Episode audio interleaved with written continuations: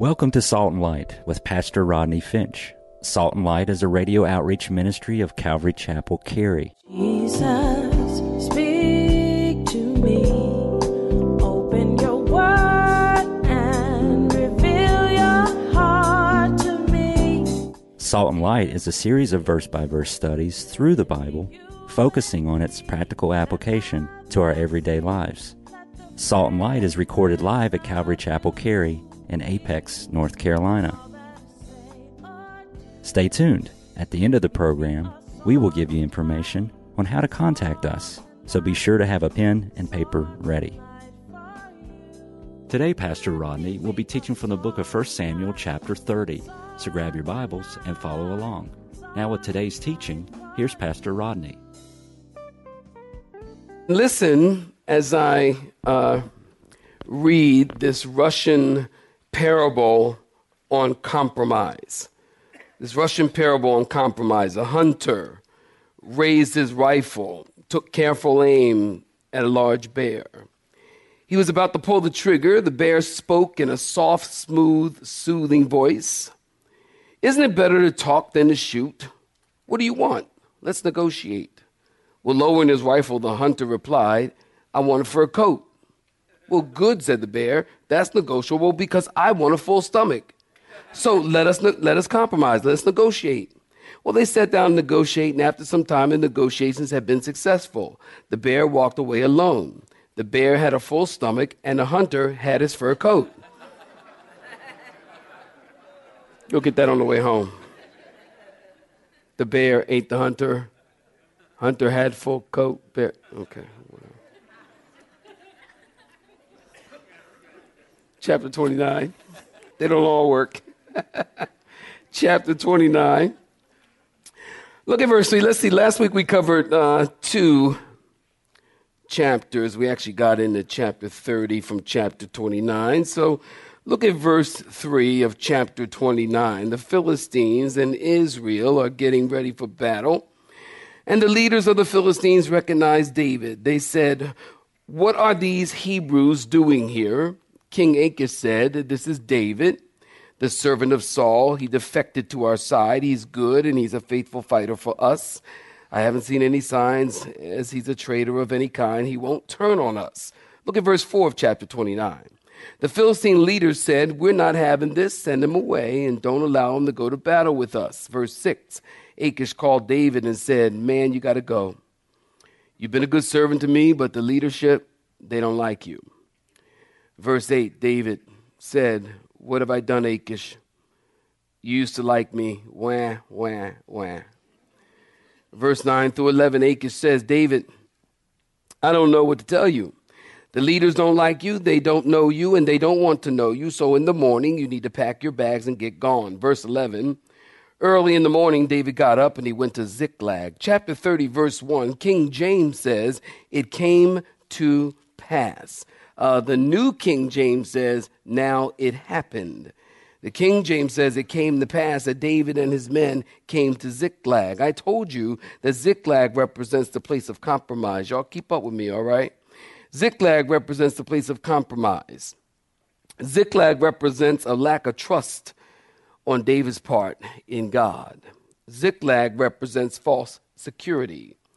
But more importantly, Ziklag is outside of the will of God for David.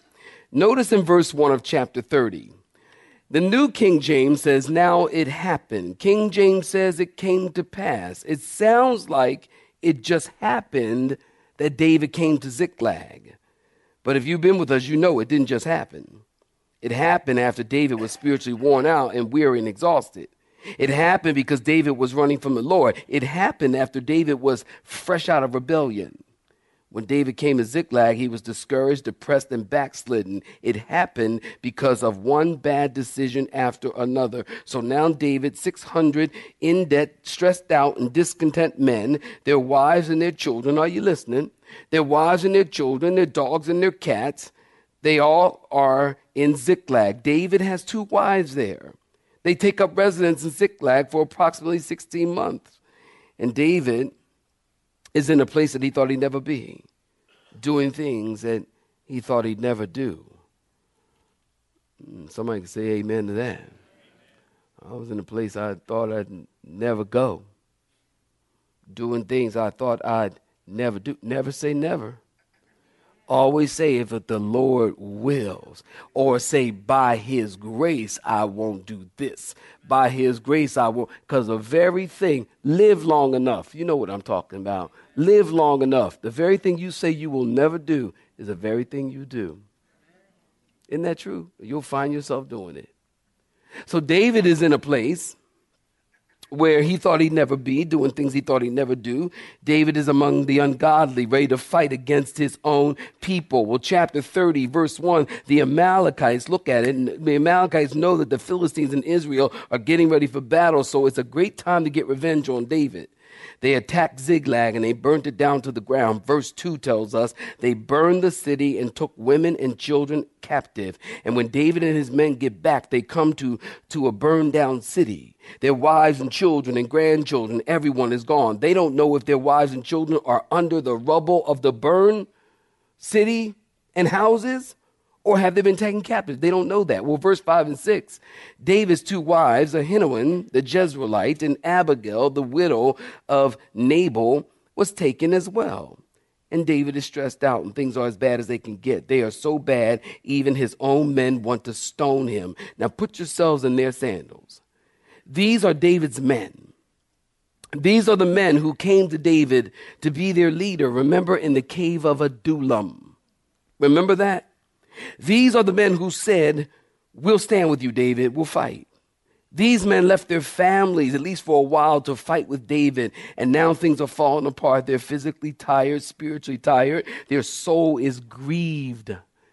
And now their families are gone. Not only that, but they've watched David over the years because David Remember, I told you David had been on the run from Saul for approximately 10 years.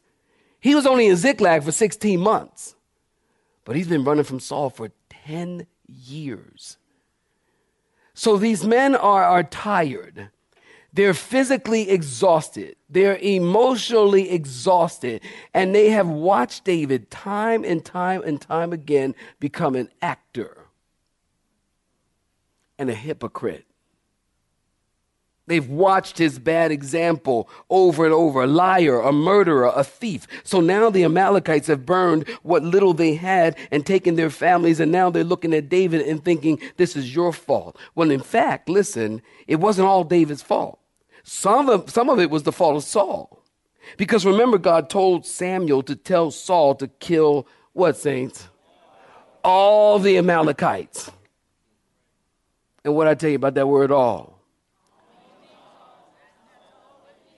Good Bible students. All means all, and that's all all means. God said through the prophet Sammy, go to Saul and tell him to kill all the Amalekites men, women, boys, girls, infant, nursing child, oxen, camel, kill all the Amalekites. And they didn't do that. He didn't do that. You know the story. Saul killed all that he wanted, and he kept the best stuff, and he kept the king, he kept King Agag alive, remember? And when Samuel met Agag, he took an axe and he hacked Agag to pieces. Man, that must be rated R for extreme and graphic violence. Because when God tells you to do something, you do it. Somebody say amen. And if Saul had obeyed the command of God, listen, if Saul would have obeyed the command of God, this little burn scene would never happen.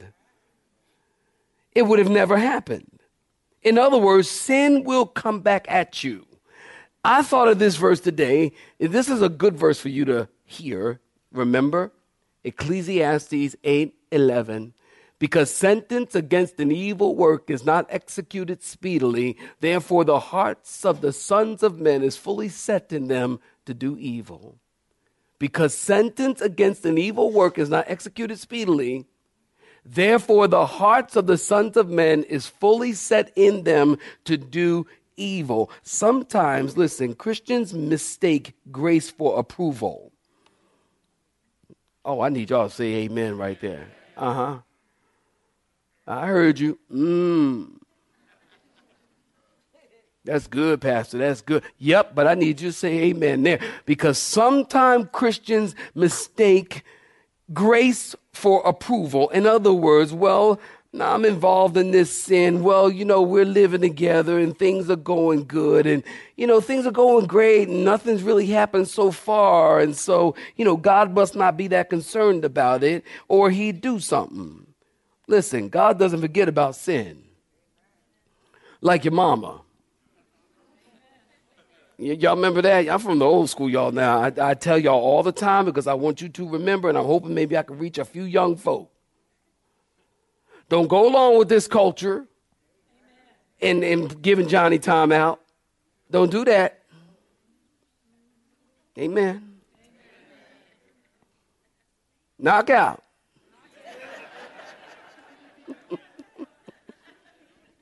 Not time out. Knock out. Amen. Some y'all gonna call the child abuse protection people on me. I know that. That's all right. I'm gonna talk. I don't no kids. Amen. I got a German Shepherd. That's it. My kids are grown out the house. I got grandkids. It's different when you're a grandparent. Oh, it's so painfully different. Isn't it? Grandparents, you, oh, it's so painfully, I didn't even think it would be this way. It's like when, when my kids, I'm like, oh, I was tough on my kids. Y'all um, ask them, they will tell you I was tough on them. Get up out the bed. Because y'all know I got military. Get out the bed. It's two o'clock in the morning. That I told you to clean that kitchen. Y'all don't know nothing about that. I told you clean that kitchen. Well, there's a dad. I did. It's just a glass in the sink. Then the kitchen ain't clean. If I told you to clean it and there's a glass in the sink, then it ain't clean.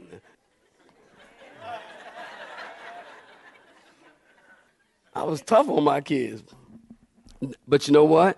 Uh, I didn't have to knock them out too many times. actually, actually, it was all good. But I'll tell you what. I tell you what. I was tough on them because I love them. I was tough on them because I know. I'll wait while you clap your hands. I was tough on them because I know that if I'm not tough on them, somebody else out there put a bullet in their back, and they won't even care. I love you. If I hurt you, is I hurt you because I love you. It's the same love that God has toward us. God chastises us because he loves. This ain't in my notes. God chastises us because he loves you. And he knows what the enemy will do to you if you keep going down that path. So you keep going down that path thinking, let me have my verse back again, please. Or oh, you keep going down that path thinking that, that God hasn't executed judgment. Therefore, what you're doing must be okay. God does not forget about sin. As a matter of fact, I'm going to tell you this and then we're going to move right on. That is why God told, Saul, told Samuel to tell Saul to execute the Amalekites for what they did to Israel 400 years earlier when they were coming out of Egypt and, and the Amalekites mistreated them. And the Amalekites beat them and tortured them and, and cruelly treated them. And God never forgot about it. And that's why God said, Saul I want you to execute judgment and I want you to wipe them out. Well, Saul didn't do that. And you know, we talked about it last week. If you missed the tape, if you missed the teaching, you ought to pick it up. Saul didn't do that. He, he I, we talked about kill Agag or Agag will kill you. If you don't kill your Amalekite, your Amalekite will kill you. Well, David has had enough. David is sick and tired of being sick and tired. David has finally gotten to the place of surrender to God. David has a revelation. Look at verse 6. David strengthened himself in the Lord his God. Verse 7, David said to Abiathar the priest. See, verse 6 is a turning point for David. You taking notes? Verse 6 is a turning point for David. David said to Abiathar the priest, Bring me the ephod. The ephod represents prayer. This is the first time in 16 months David has prayed. This is the first time in 16 months David has talked to God. This is the first time in 16 months that David asked the Lord. I got to believe that David is feeling like, man, this feels right. Well, David in verse 8 inquired of the Lord, God, what do you want us to pursue? God said, go after them and overtake them and get your stuff. And David has learned and, and, and he's tired of fighting his own battles and now he's learned. Interesting. When Saul had his back against the wall, he called for a witch. David's back is against the wall and he called on the word of God. Well, in verses 9 through 11, David and the men, we talked about it last time where we left off, David and the men went to the brook of Besor. And 200 of the men couldn't go any further. Now remember, David had 600 tried and true warriors. 200 of them are so tired they can't go on, so they stayed behind, and 400 went. Keep in mind the emotional drain for these men. They're worn out no rest, probably traveling 20, 30 miles a day on foot. They're physically, mentally, spiritually tired. Their wives, their kids are gone. Houses are burned to the ground. They're angry and they want to kill David. All that emotion. You know, emotional stuff is harder than physical stuff. Isn't it right? Emotional stuff can really weigh out. Even um, harder than physical stuff. Well, I've titled this sermon, The Remedy of Backsliding You'll know what I'm talking about in just a minute. Let's pick up in 1 Samuel chapter 30 and picking up in verse 11. Okay, so we have a lot to read, so let's take big chunks of it and then we can knock it down, okay? 1 Samuel chapter 30, look at verse 11. If you're looking at verse 11, say amen. And then they found an Egyptian in the field. And they brought him to David and they gave him bread and he ate it and they let him drink water. And they gave him a piece of cake, of figs, and two clusters of raisins. So when he had eaten, he his strength came back to him, for he had eaten no bread or drank uh, water for three days and three nights. And then David said to him, To whom do you belong? And where are you from? And he said, I'm a young man from Egypt, servant of Amalekite. Hmm and my master left me behind because three days ago I fell sick. We made an invasion of southern area of the Cherethites in the territory which belongs to Judah and the south or the southern area of Caleb. And look at this, saints. We burned Ziklag with fire. And David said to him, Really? Can you take me down to that troop? So he says, Swear to me by God that you will neither kill me nor deliver me into the hands of my master, and I'll take you down to this troop. And when he had brought him down, there they were spread out all over there, all over the land, eating and drinking and dancing because of all the great spoil which they had taken from the land of the Philistines and from the land of Judah. And then David attacked them the Amalekites from twilight until evening of the next day. Not a man of them escaped, except 400 young men who rode on camels and fled. And so David recovered all that the Amalekites had carried away, and David rescued his two wives. And nothing of theirs was lacking, either small or great, sons or daughters spoil, or anything which they had taken. David recovered all. Then David took all the flocks and the herds they had driven before those other livestock and said, This is David's spoil. Okay, saints, stop right there. Give me your attention. So the men, David and the 400 men, are going after the Amalekites to get their stuff. On the journey, they come across a sick man, a sick young man, collapsed in the wilderness. He hadn't eaten and drank anything in three days. So David, now with a soft heart toward the Lord, verse 12 tells us they gave him some fig Newtons and some raisins. That's what I thought of. Y'all remember fig Newtons? I can't stand those things. But that's what they gave him right? And some raisins. Now, listen, it would have been easy for them to keep it moving.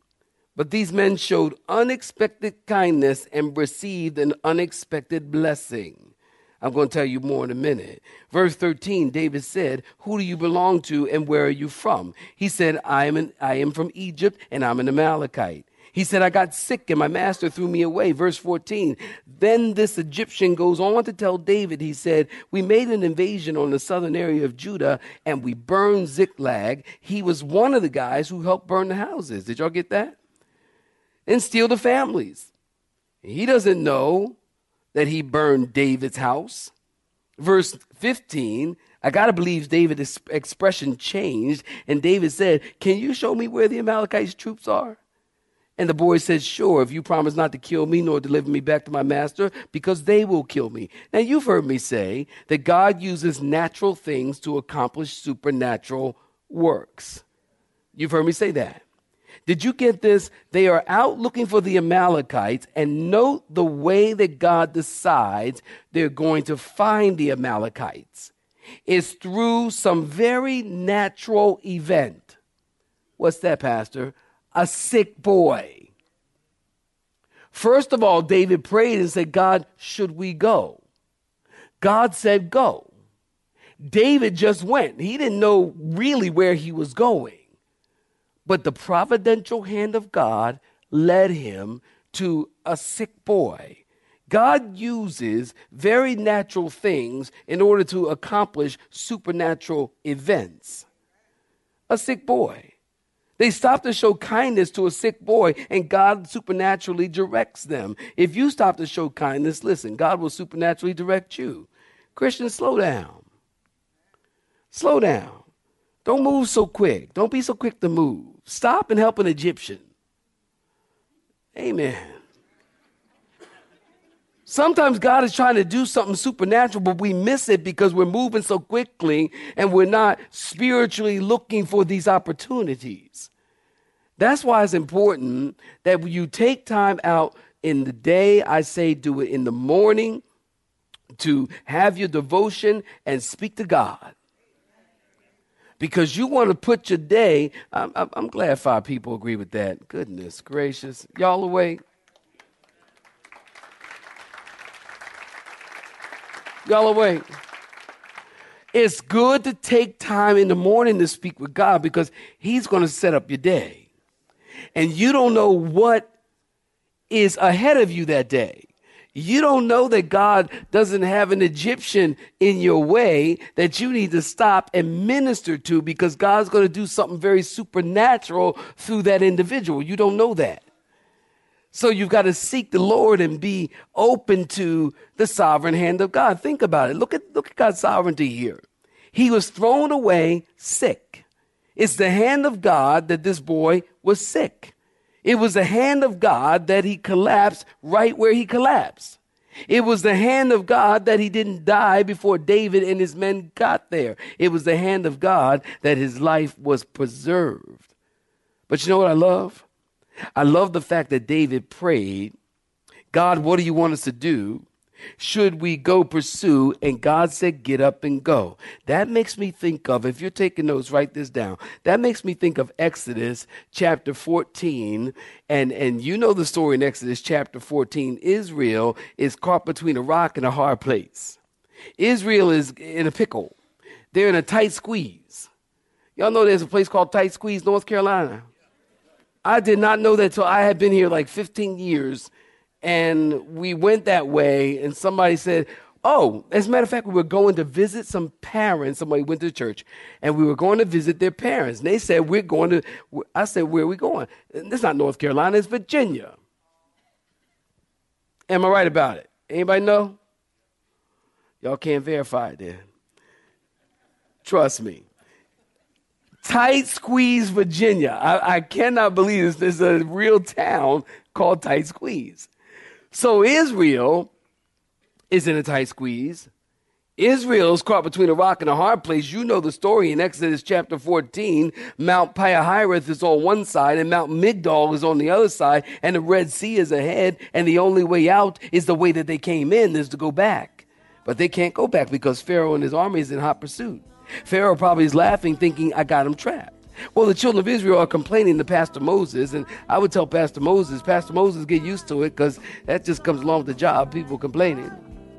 You have been listening to Salt and Light, a radio outreach ministry of Pastor Rodney Finch and Calvary Chapel Cary, located in Apex, North Carolina. Join Pastor Rodney Monday through Friday at this same time.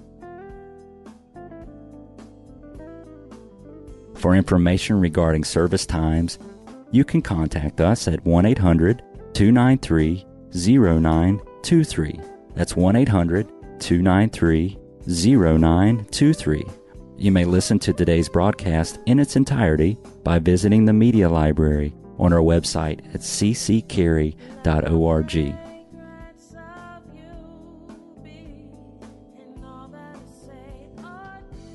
We would like to thank you for tuning in to Salt and Light and pray that you have been blessed. Until next time, may you be salt and light.